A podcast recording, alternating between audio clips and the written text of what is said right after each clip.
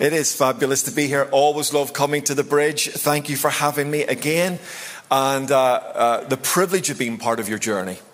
It truly is wonderful. And I just want to encourage the team that led us in worship this morning. Just great uh, songs leading us passionately in worship and opening up our hearts to Him. So thank you. I know they put a lot of work in. And the team at the back serving us as well, doing great, great work. All that unseen stuff. It's, it's uh, the, these guys serve in such a way that we don't tend to notice them until something goes wrong. And actually, they're an incredible uh, blessing to us. And I get to travel up and down the country. And I want to tell you the quality of what you've had this morning and the quality of your service, both uh, in the coffee shop and in the hosting and in the guys and girls at the back, is really outstanding. And you must never take that for granted. Come on, you mustn't. So well done. Thank you. Well, as Aaron has said, it's my joy to finish off this series. And uh, I, I was looking at the website with fear and trepidation because you had my picture and move your body underneath it. Um, and last summer, my youngest daughter got married and there are videos in circulation of me moving my body. And it's not really a pretty sight at all. Um, so if you want to feel good about yourself, watch the video of me moving my body and you'll think, my life's not so bad. Uh, it's okay. It's okay. So, of course, when we think about moving our body, we're not thinking about our own physical body, but we're thinking about this gorgeous picture of the Church of Jesus Christ, this gorgeous called out community that is also referred to as the body. And it's my joy this morning uh, to sort of uh, talk about the idea of vision and how important that is in moving the body. All right. And I know you've got your uh, fantastic Vision Sunday next week. And I know Horwich are celebrating that uh, today. So if you've got a Bible and you want to follow a reading with me, I'm going to read from a beautiful book. It's Nehemiah, the book of Nehemiah. Uh, and I'm going to read from chapter two and we're going to nudge into chapter three. So if you've got a Bible with you on your phone, your tablet, or even a hard copy like mine, then why don't you grab that? And then while you're finding that, let me give you a bit of background because we can't jump into this story without a bit of background. I'm conscious there are people in the room and online who will know the background, but I'm also conscious there may be visitors and guests, new Christians in this room that have no clue who even Nehemiah uh, is. So the background Background is really crucial. We're going to pick up the story back in Jerusalem, but we've got to go seventy years back in history before that to realize that this is a really big moment. In fact, seventy years before, the Babylonian Empire uh, came and swallowed up catastrophically the kingdom of Judah and completely sacked and destroyed the city of Jerusalem. I mean, it's a catastrophic moment, and you can read that for yourself in the pages of the Old Testament. Uh, many, many thousands of people were carried off into captivity. Some were left behind, but the majority were taken away. But there was a promise that one day they would return. And God would rebuild. He would rebuild the temple. He would rebuild the walls, that everything would be restored. And the prophets spoke not only of God's judgment and exile, but of his generosity and faithfulness in bringing that return. And that happened. seventy years later, the Babylonian Empire was swallowed up by the Persian Empire. And under the Persian Empire, a return back to Israel and Jerusalem began. In fact, it happened in about three stages uh, in the context of that story. And the book of Nehemiah is part of that return idea. Uh, and and it's, a, it's a book about the rebuilding of the walls of Jerusalem uh, and how there is a restoration back to what had been stolen and taken away. So that's the big picture background. And we're going to jump in where Nehemiah has left Persia. He was a cupbearer to the king of Persia. So he held a pretty influential and important position. He's been given the go-ahead by the king of Persia to return. He's also been given a whole bunch of resource to help him in that process. And now where we pick it up is that Nehemiah has, is doing a little bit of a reconnaissance around the city of Jerusalem. And he's about to encourage people to grab onto the vision of rebuilding this incredible city and move forward. Is that okay? So that'll help. help you with a little bit of the background if you're not sure of that. So here we go, Nehemiah chapter two, verse eleven, and this is Nehemiah speaking. And he says this, I went to Jerusalem, and after staying there three days, I set out during the night with a few others. I had not told anyone what my God had put in my heart to do for Jerusalem. There were no mounts with me except the one I was riding on. By night I went out through the valley gate towards the Jekyll well and the Dung gate, examining the walls of Jerusalem which had been broken down and its gates which had been destroyed by fire. Then I moved on towards the fountain gate and the king's pool, but there was not enough room for my mount to get through. So I went up the valley by night, examining the wall. Finally, I turned back and re-entered through the valley gate. The officials did not know where I had gone or what I was doing, because as yet I had not said, I'd said nothing to the Jews or the priests or the nobles or the officials of any or any other, uh, any of the others who would be doing the work. Then I said to them, you see the trouble we are in? Jerusalem lies in ruins and its gates have been burnt with fire. Come, let us rebuild the wall of Jerusalem and we will no longer be in disgrace. I also told them about the gracious hand of my God upon me and what the king had said to me. That's the king of Persia. They replied, let us start rebuilding. So they began this good work. But when Sanballat the Horonite, Tobiah the Ammonite official, and Geshem the Arab heard about it, they mocked and ridiculed us. What is this you are doing? They asked. Are you rebelling against the king? I answered them by saying, the God of heaven will give us success. We, his servants, will start rebuilding. But as for you, you have no share in Jerusalem or any claim or historic right to it. And then normally we stop there, but we're going to move into chapter three. So chapter three, verse one says this, Eliashib, the high priest, and his fellow priests went to work and rebuilt the sheep gate. They dedicated it and set its doors in place, building as far as the Tower of the Hundred, which they dedicated, and as far as the Tower of Hananiah. The men of Jericho built the adjoining section, and Zakor, son of Imri, built next to them. And if you keep reading chapter three, it sort of goes on like that. It tells you who's building what, where, and who they're building next to. And the reason I'm not going to read that whole chapter is because some of the words are unpronounceable. So I'm not going to do it. You can read that for yourself a little bit later on. The book of Nehemiah is pretty amazing because just at a sort of logistics point of view, Nehemiah pulls off something really colossal. Walls that have been broken down for seventy years.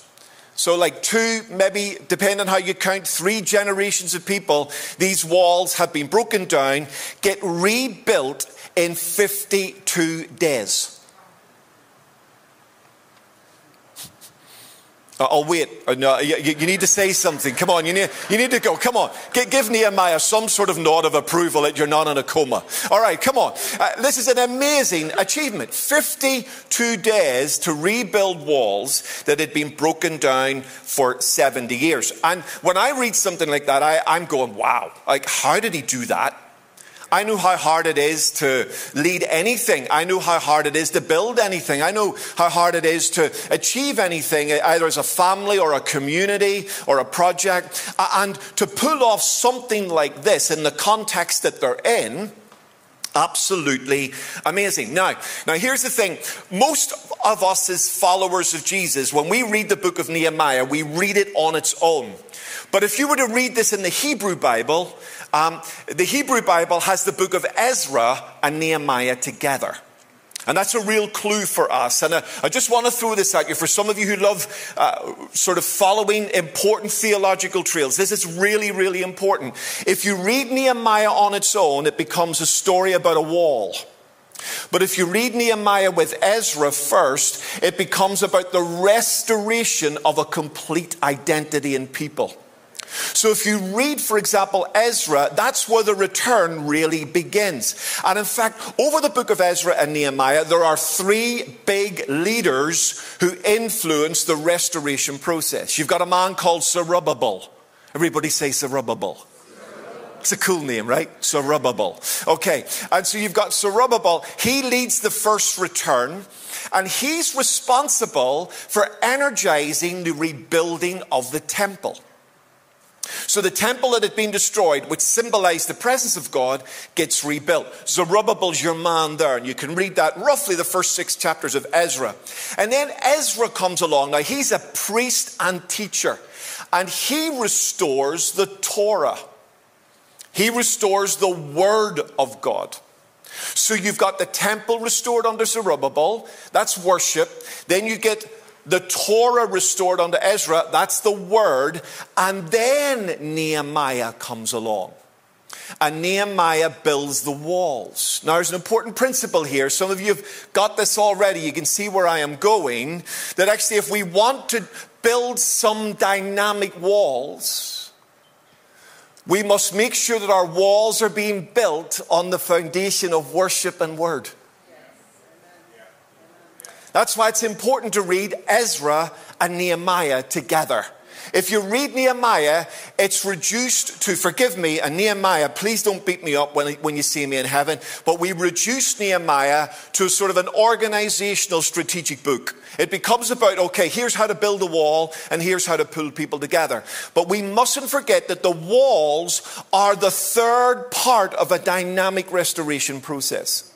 That you've got worship under Zerubbabel, the temple. You've got word under Ezra, the Torah. And then you've got walls under Nehemiah. And so you get a complete restoration process. So the vision here of Nehemiah isn't just for walls. The vision is for the dynamic empowerment of his people. Are you with me? This isn't just about a wall.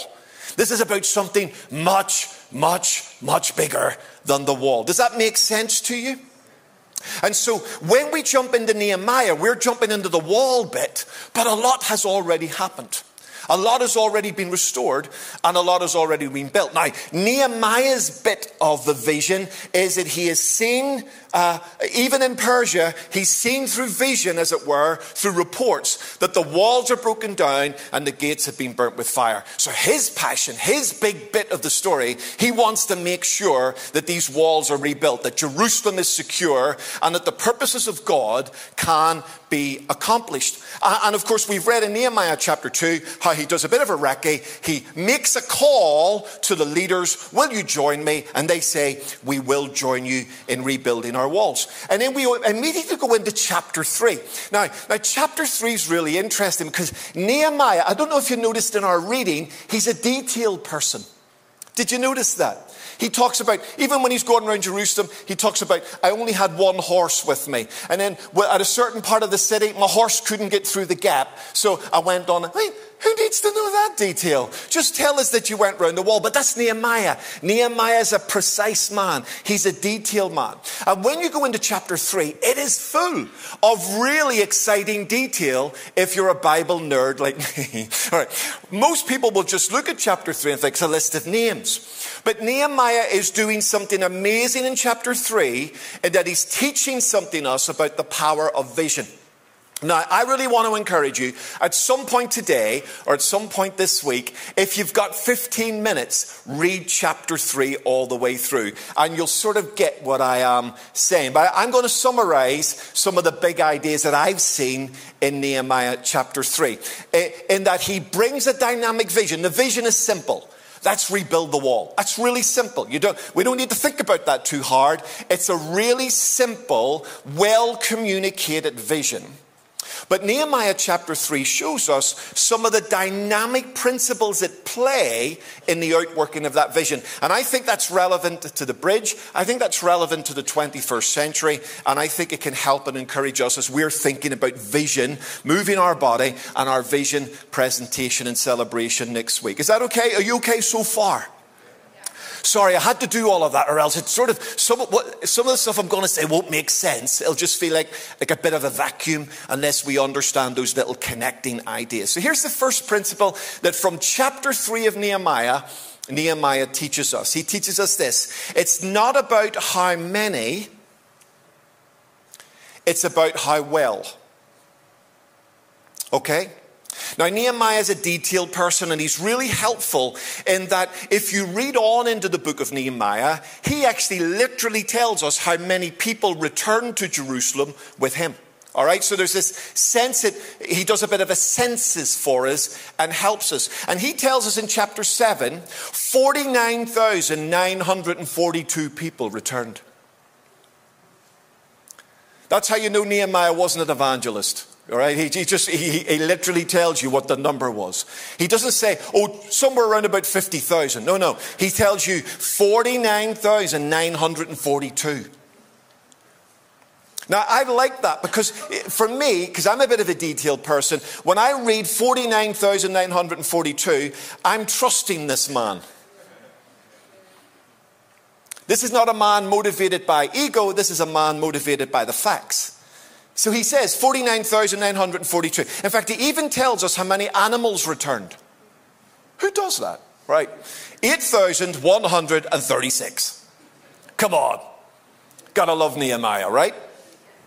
So when you jump into chapter three, if you have read the book and then you come back to chapter three, you'll notice something, that forty-nine thousand nine hundred forty-two people return, but in chapter three of Nehemiah, there's not forty-nine thousand on the wall.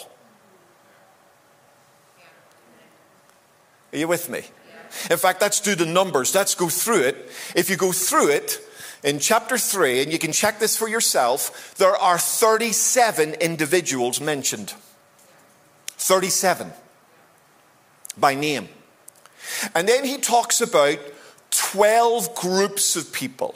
So people who have come in to help from Mizpah or Gibeon or Zanoah. So in other words, he's, he's trying to show that there's a representation of people that are helping.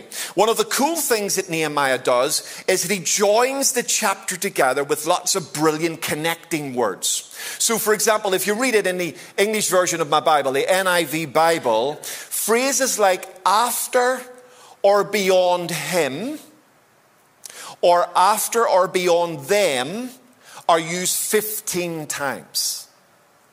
You'll see phrases like in the N I V version of the Bible, next to him or next to them, mentioned fifteen times. All right? It's a cool little exercise if you're a Bible nerd like me. If you read through it and you just underline every time you see after him, beside him, next to him, next to them. Just underline that. It's just, it's an amazing pattern. And Nehemiah's doing that deliberately, because he's showing us two things there in chapter three. Number one, you have to look for it. It's hidden in plain sight. He's actually saying not everybody built the wall. And secondly, he's saying, but those who did build the wall really connected to the idea. They did shoulder to shoulder, next to each other. And Nehemiah paints this amazing picture of synergy that's going on here. He's not so bothered about how many people are building. He's more bothered about how they're building. Because if the people on the wall, however many there were, we're not exactly sure of the number, but we know it wasn't fifty thousand, right?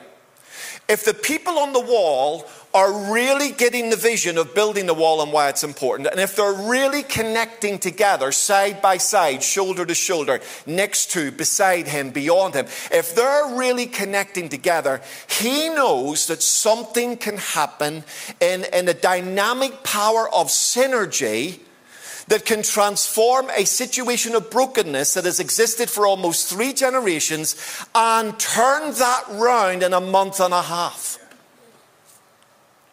That's the power of synergy. And the power of synergy, ladies and gentlemen, is not a secular idea. It is a creational idea.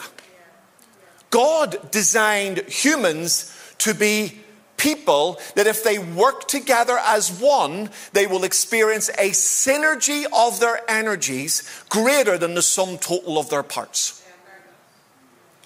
And in fact, the first act of creation where we see a synergistic principle is in the creation of humans. God says, let us make the humans in our image. And that, and we believe that let us there is God, uh, and God manifests in three persons. So when God works together in synergy, humanity gets made. Wow.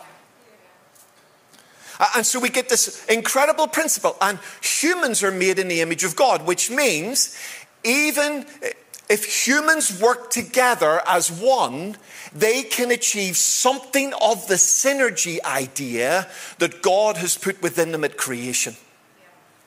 And even non-Christians understand this idea. Businesses understand this idea. Sports clubs understand this idea. Right? So even if you're not a follower of Jesus, you can enjoy the power of synergy. Because the power of synergy is not a spiritual principle that only people who love God get. It's a creational principle that anybody can get. Even if you're a non-Christian. So if you're running a business, synergy is crucial. If you're wanting to build community, synergy is crucial. If we're wanting to build some walls for the bridge, whatever walls mean for us, synergy is crucial. It's not about how many people are building. Now, we get obsessed about numbers. And we want everybody. When I when I first started in ministry, I wanted everybody on the wall, everybody doing everything. And actually, I soon realized that it was just impossible to get everybody on. And the Holy Spirit had to help me sort of to not knock myself out trying to get everybody to do it, but rather focus on those who want to do it and build them together into a unit, and then we'll get on and do something, even if others don't want to do it with us. Are you with me? Uh, a few years ago, I think it was um, Christmas, the end of Christmas week two thousand eighteen and the beginning of January two thousand nineteen, Don and I were living in Gloucester, and some of you might remember we had a pretty bad snow dump over that period. Now, uh, normally that's wonderful if you're on holiday uh, and you just enjoy the postcard snow outside your window, but in Gloucester where we live, we lived in a cul-de-sac on a hill. So if you can imagine, our cul-de-sac is a sort of a cross-shaped cul-de-sac. So the road takes you up to the top, and then it was like a cross of houses at the top, some to the left, some to the right. And we're at the top of a really steep hill. The views were amazing from the house, which was fantastic. We lived there for two years and loved it. Absolutely beautiful. Um, but, but it was a steep hill. And we had this amazing snow dump. I mean, serious amount of snow fell. Now, now, lovely to look at, but of course you're suddenly thinking, how are we going to get out? How are we, how are we going to get, get sort of to do stuff? And so Don and I decided, well, let's let's get our let's get our shovels out. We'll we'll start doing uh, some work. And as we walked out our door, no no word of exaggeration, John, a retired vicar, and his wife also were walking out their door thinking of the same idea. And I'm thinking, oh, this will be great. In no time at all, the neighbourhood will join us. And we'll have like a street party of shoveling snow. And it'll be like it'll be like a scene of an American Christmas movie that we'll all enjoy and have cups of hot chocolate afterwards with marshmallows. It'll be tremendous. Uh, none of that happened, of course. I'd love to say that when Don and I and John and his wife walked out, that somehow it stimulated the whole community to go, wow, look at those lovely people shoveling snow. Let's get on the wall and help them. In fact, no one came, just us. And, and, and, and, and I got a bit annoyed to begin with. I was a bit irritated why nobody else was coming out. Uh, and... and And here's what I discovered. My annoyance at people not coming out distracted me from doing what I was supposed to be doing. And I had to get to the stage where, forget them. Leave it alone. All right? If they want to stay in the house drinking hot chocolate, watching American Christmas movies, that's absolutely fine. Let's get the snow cleared up. And do you know, something amazing happened. Four people started working as one. I mean, it helped that the four of us sort of had some, some leadership passion about us, and we got into this little system uh, and we started working together. And suddenly what looked like, this is going to take us like three weeks to clear, we managed to clear all the snow, for enough for a car to get down on, on, on the sort of top end of the cul-de-sac, and enough snow all the way down to the bend. It took us about five hours. Now, I'd love to tell you that at the end of the five hours, the community came out and went, come on, bless you. Here, have, had so, have some hot chocolate on us. No, not a single resident thanked us. Um, that my, my neighbours either side, I probably shouldn't say this, but my neighbours either side in Gloucester were quite possibly the most miserable people I've ever known in my entire life. They're certainly the most miserable neighbours I've ever had. And I mean that genuinely. I'm not, that's not for a sermon illustration. That's really true. And we worked really hard to try and get them out of their misery, but they were not budging. They wanted to stay in their misery. Not even my miserable next door neighbours came and said, hey, thanks very much so we can get our car out. Nobody thanked us. But actually that wasn't the point. The point was that actually we wanted to do it. And I learned something that day. With a very few amount of people, you can do a lot if you're agreed. And sometimes what happens in church, we get annoyed at the people not building. And actually, uh, when I say forget them, I don't mean forget them in a pastoral sense or forget them in a loving sense. But what I mean is, sometimes you just got to recognize some people don't want to build. So just get on and keep doing it. And actually, I, I, I want to encourage you from Nehemiah. Nehemiah teaches us, it's not about how many. Had Nehemiah focused on the people not building the wall, the wall wouldn't have got built. Come on. Nehemiah focused on the people who showed up. Okay, Eliashib, right, you and your boys over there. and, and he got on with it and didn't worry too much about who wasn't there. And I love this idea. Five of you will chase a hundred, Leviticus says, but a hundred of you will chase ten thousand. That's synergy. That's not magic. That's not Apple. That's not the secular business. That's Bible. Five agreed people can chase a hundred. An amazing idea. It's a, it's a, a, a sort of a, a, a ratio of one to twenty. And then he goes on to say uh, that a hundred of you will chase ten thousand. That's a ratio of one to a hundred. It's amazing. That's a synergistic principle. That's a creational idea. Now listen, Bridge. It's brilliant if every single person in Bridge wants to join and get on the wall, but actually to build something dynamic, it's not absolutely essential. What's essential is that those who do get on the wall connect and really want to do it. Are you with me? Now, I want to encourage you all to get on the wall and help build this great vision, because it's an amazing vision, and do something. But if you really, really didn't want to, actually, what's really important is that those who do want to connect, engage, and synergize. And something amazing can happen. Does that make sense to you? All right. Here's the second principle that he gives us, and it's this. It's not just for us, it's for others. He does this amazing little thing where he shows us where people are from. Now remember, they're building the wall of Jerusalem, right? But yet if you read Nehemiah chapter three, he talks about people helping to build from Jericho, Tekoa, Gibeon, and Mizpah. And what you discover in chapter seven of Nehemiah is that no houses have yet been built within the, the boundary wall of Jerusalem. So in other words, if you're building and you've come to do your building shift, um, uh, and then you're finished your building shift uh, and you want to sleep, then you've either got to then sleep outside or you've got to go home, right? So, so he shows us that there's a whole bunch of people building on the wall that aren't from Jerusalem. Well, so what? Well, well, well, that's a big idea. Because it means the men and the women of Jericho, Tekoa, Gibeon, and Mizpah are not building something strictly for themselves. Now, they will benefit if they have a capital city that is secure, then all of those people are going to benefit. But strictly speaking, the value of your house in Jericho is not going to go up because the wall of Jerusalem got built. Are you with me? In other words, they're building something for others. It's a big idea when it comes to vision. And it's one of the great challenges for the twenty-first century in our own spirituality. If we're not careful, we reduce our relationship to God down to what God's doing for me. Now, does the Lord want to do stuff for you as an individual? Yes, yes, yes. We believe that. This church believes that.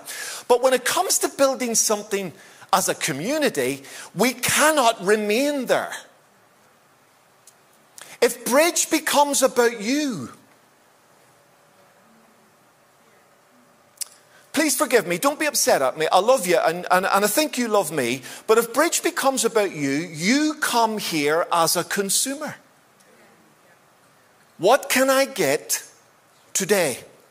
Now, is it wrong to get something? Of course not. Is it, we want you to be blessed, so do not hear what I'm not saying. But if I, as a member of the Bridge, only think of the Bridge as servicing my spirituality, then I'm a consumer. And ladies and gentlemen, please don't be offended. Consumer as a full stop position is not a biblical idea. Though we're blessed, we are called to enter into a community that then becomes a blessing to others. Are you with me? So, so these little details hidden in plain sight, men of Jericho, Tekoa, Gibeon, just easy. If you were reading this over coffee tomorrow morning, it's just, just words. But actually, when you slow those words down, here's what you're discovering. There's a whole bunch of people building something not strictly for themselves. They are building something for other people. Come on. That's the kingdom of God. That's the gospel. That's Jesus. That's everything we believe. And they're building for people who can't. I love what it says in the Psalms. Let this be written of a future generation, that a people not yet created may praise the Lord.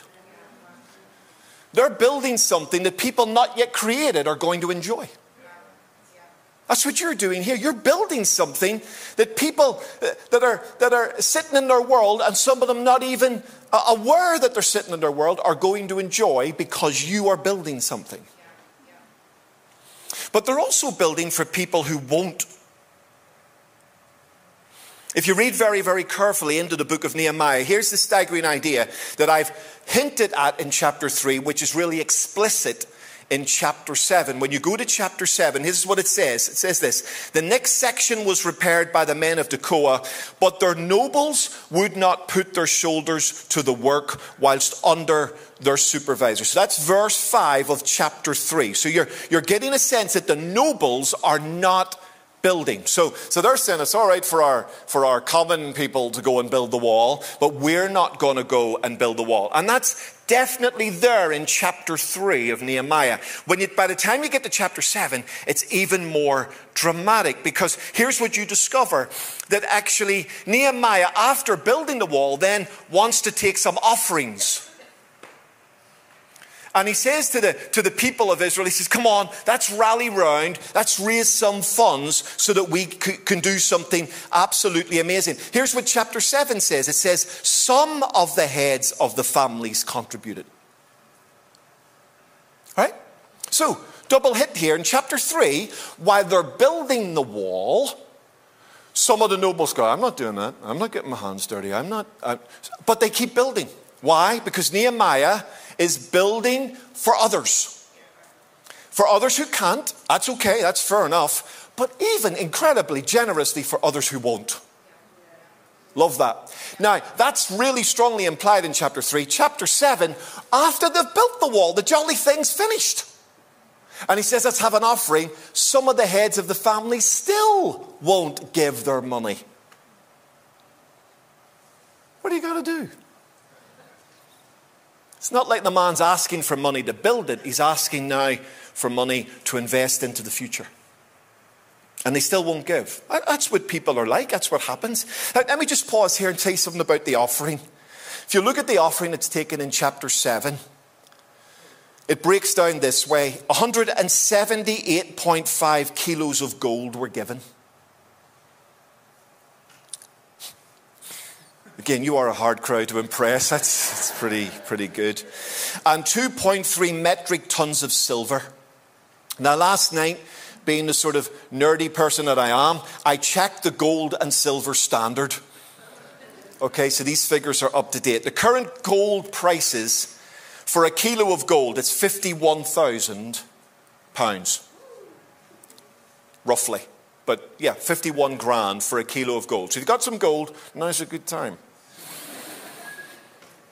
So that means one hundred seventy-eight point five kilos of gold in today's value is nine point one million pounds. You impressed? Yeah. You should be. Come on. Silver is five hundred seventy-eight pounds a kilo. So two point three metric tons is roughly one point three million pounds in today's value. Now, again, today's value, so hear me. That means that people gave a total of ten point four million pounds worth of stuff. That's pretty amazing. The second amazing thing is not everybody gave. Come on now. Come on now. Nehemiah so generated something in the people on the wall that when it came to giving, they were ready to go. Even if there's a whole bunch of people going, you're not having my money, I'm not going to give anything. And this is not me trying to warm you up for next week's offering or anything. This is this is just Nehemiah talking. Listen, you take it or leave it. You pay your money, you take your choice. You do what you want. But nothing gets built without cost. Like that world doesn't exist.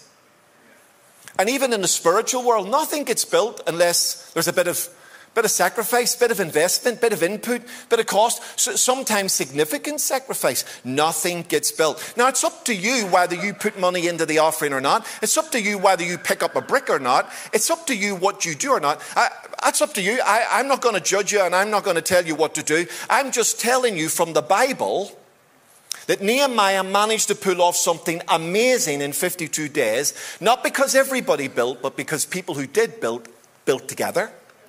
And they raised an offering of ten point four million pounds, not because everybody gave, but because those who did give got it.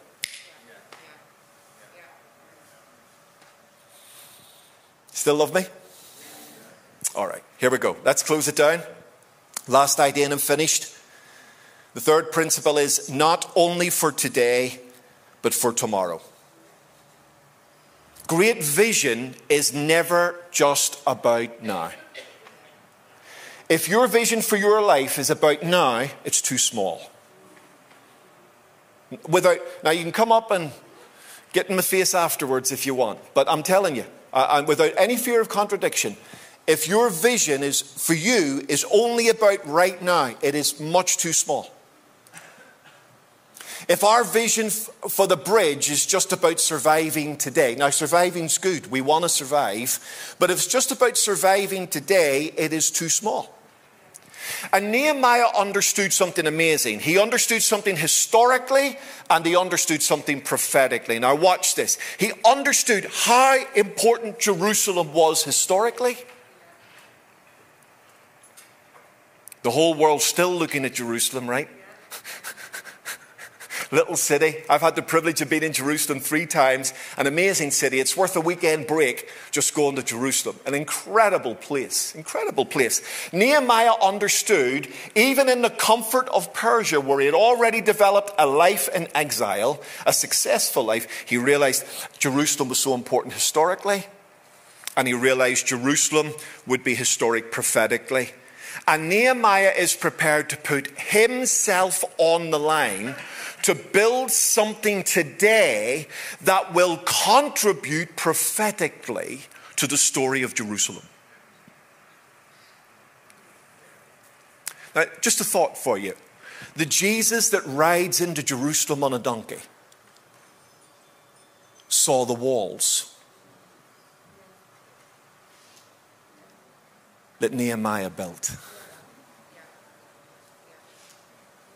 Come on. Come on. That actually Nehemiah was investing into the future. And ladies and gentlemen, sometimes when we're in the midst of our own lives, our own difficulty, our own challenges, and I get it, mortgages and rent and jobs and health. I, I, look, I totally get it. I am not minimizing where anybody in this room is at. And, and this church doesn't minimize that. We want to minister to people right in the midst of their own difficulties and pain and bless people and help people. But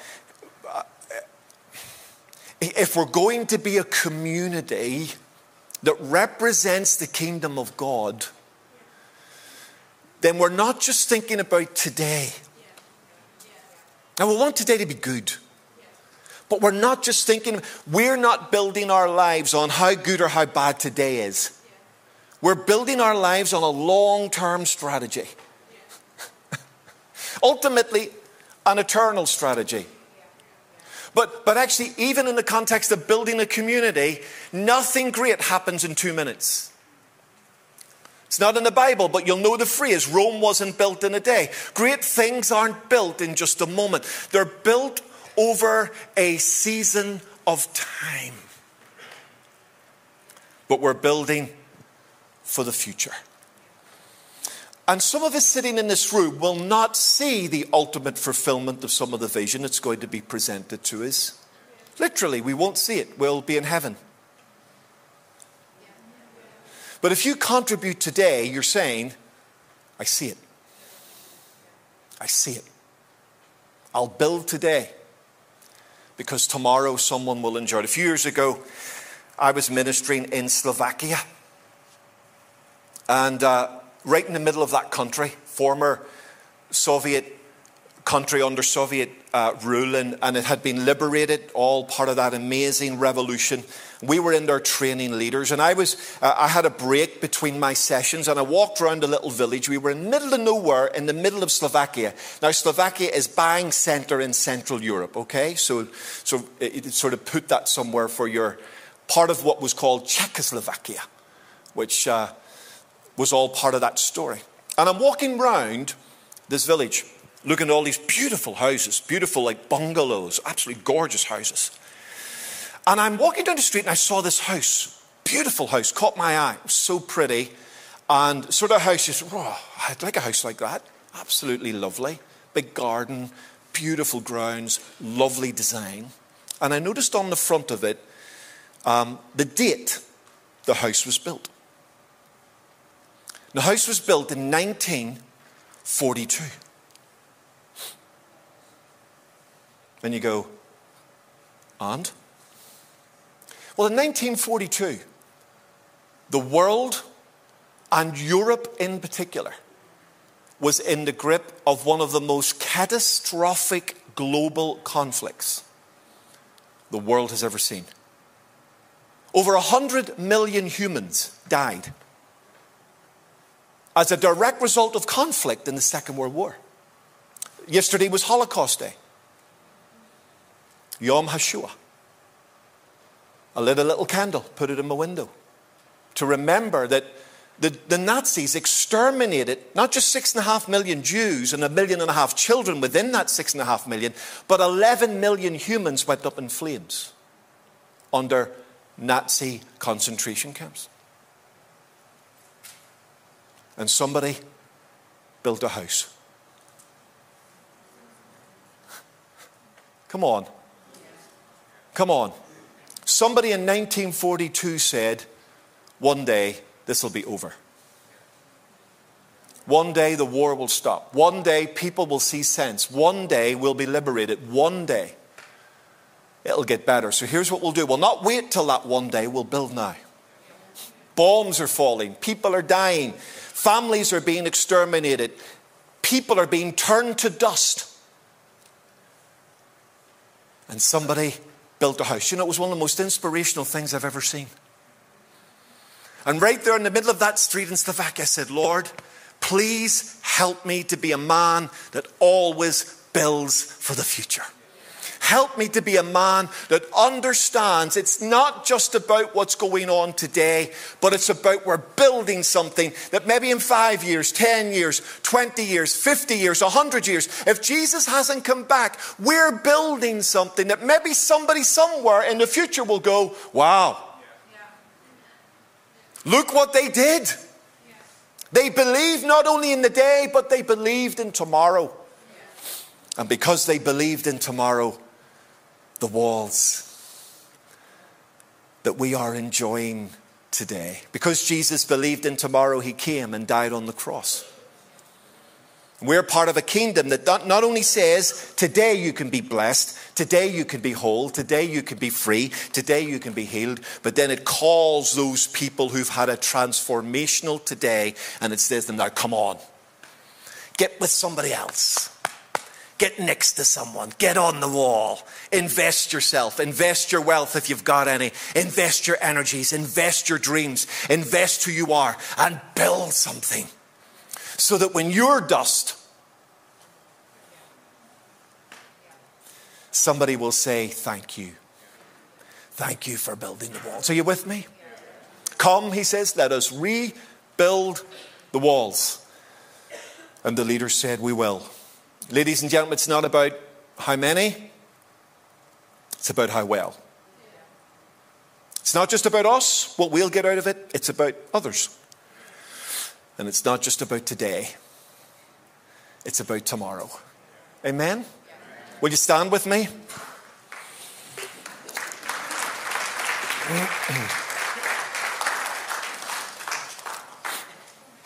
I don't know what the people of Horwich are hearing.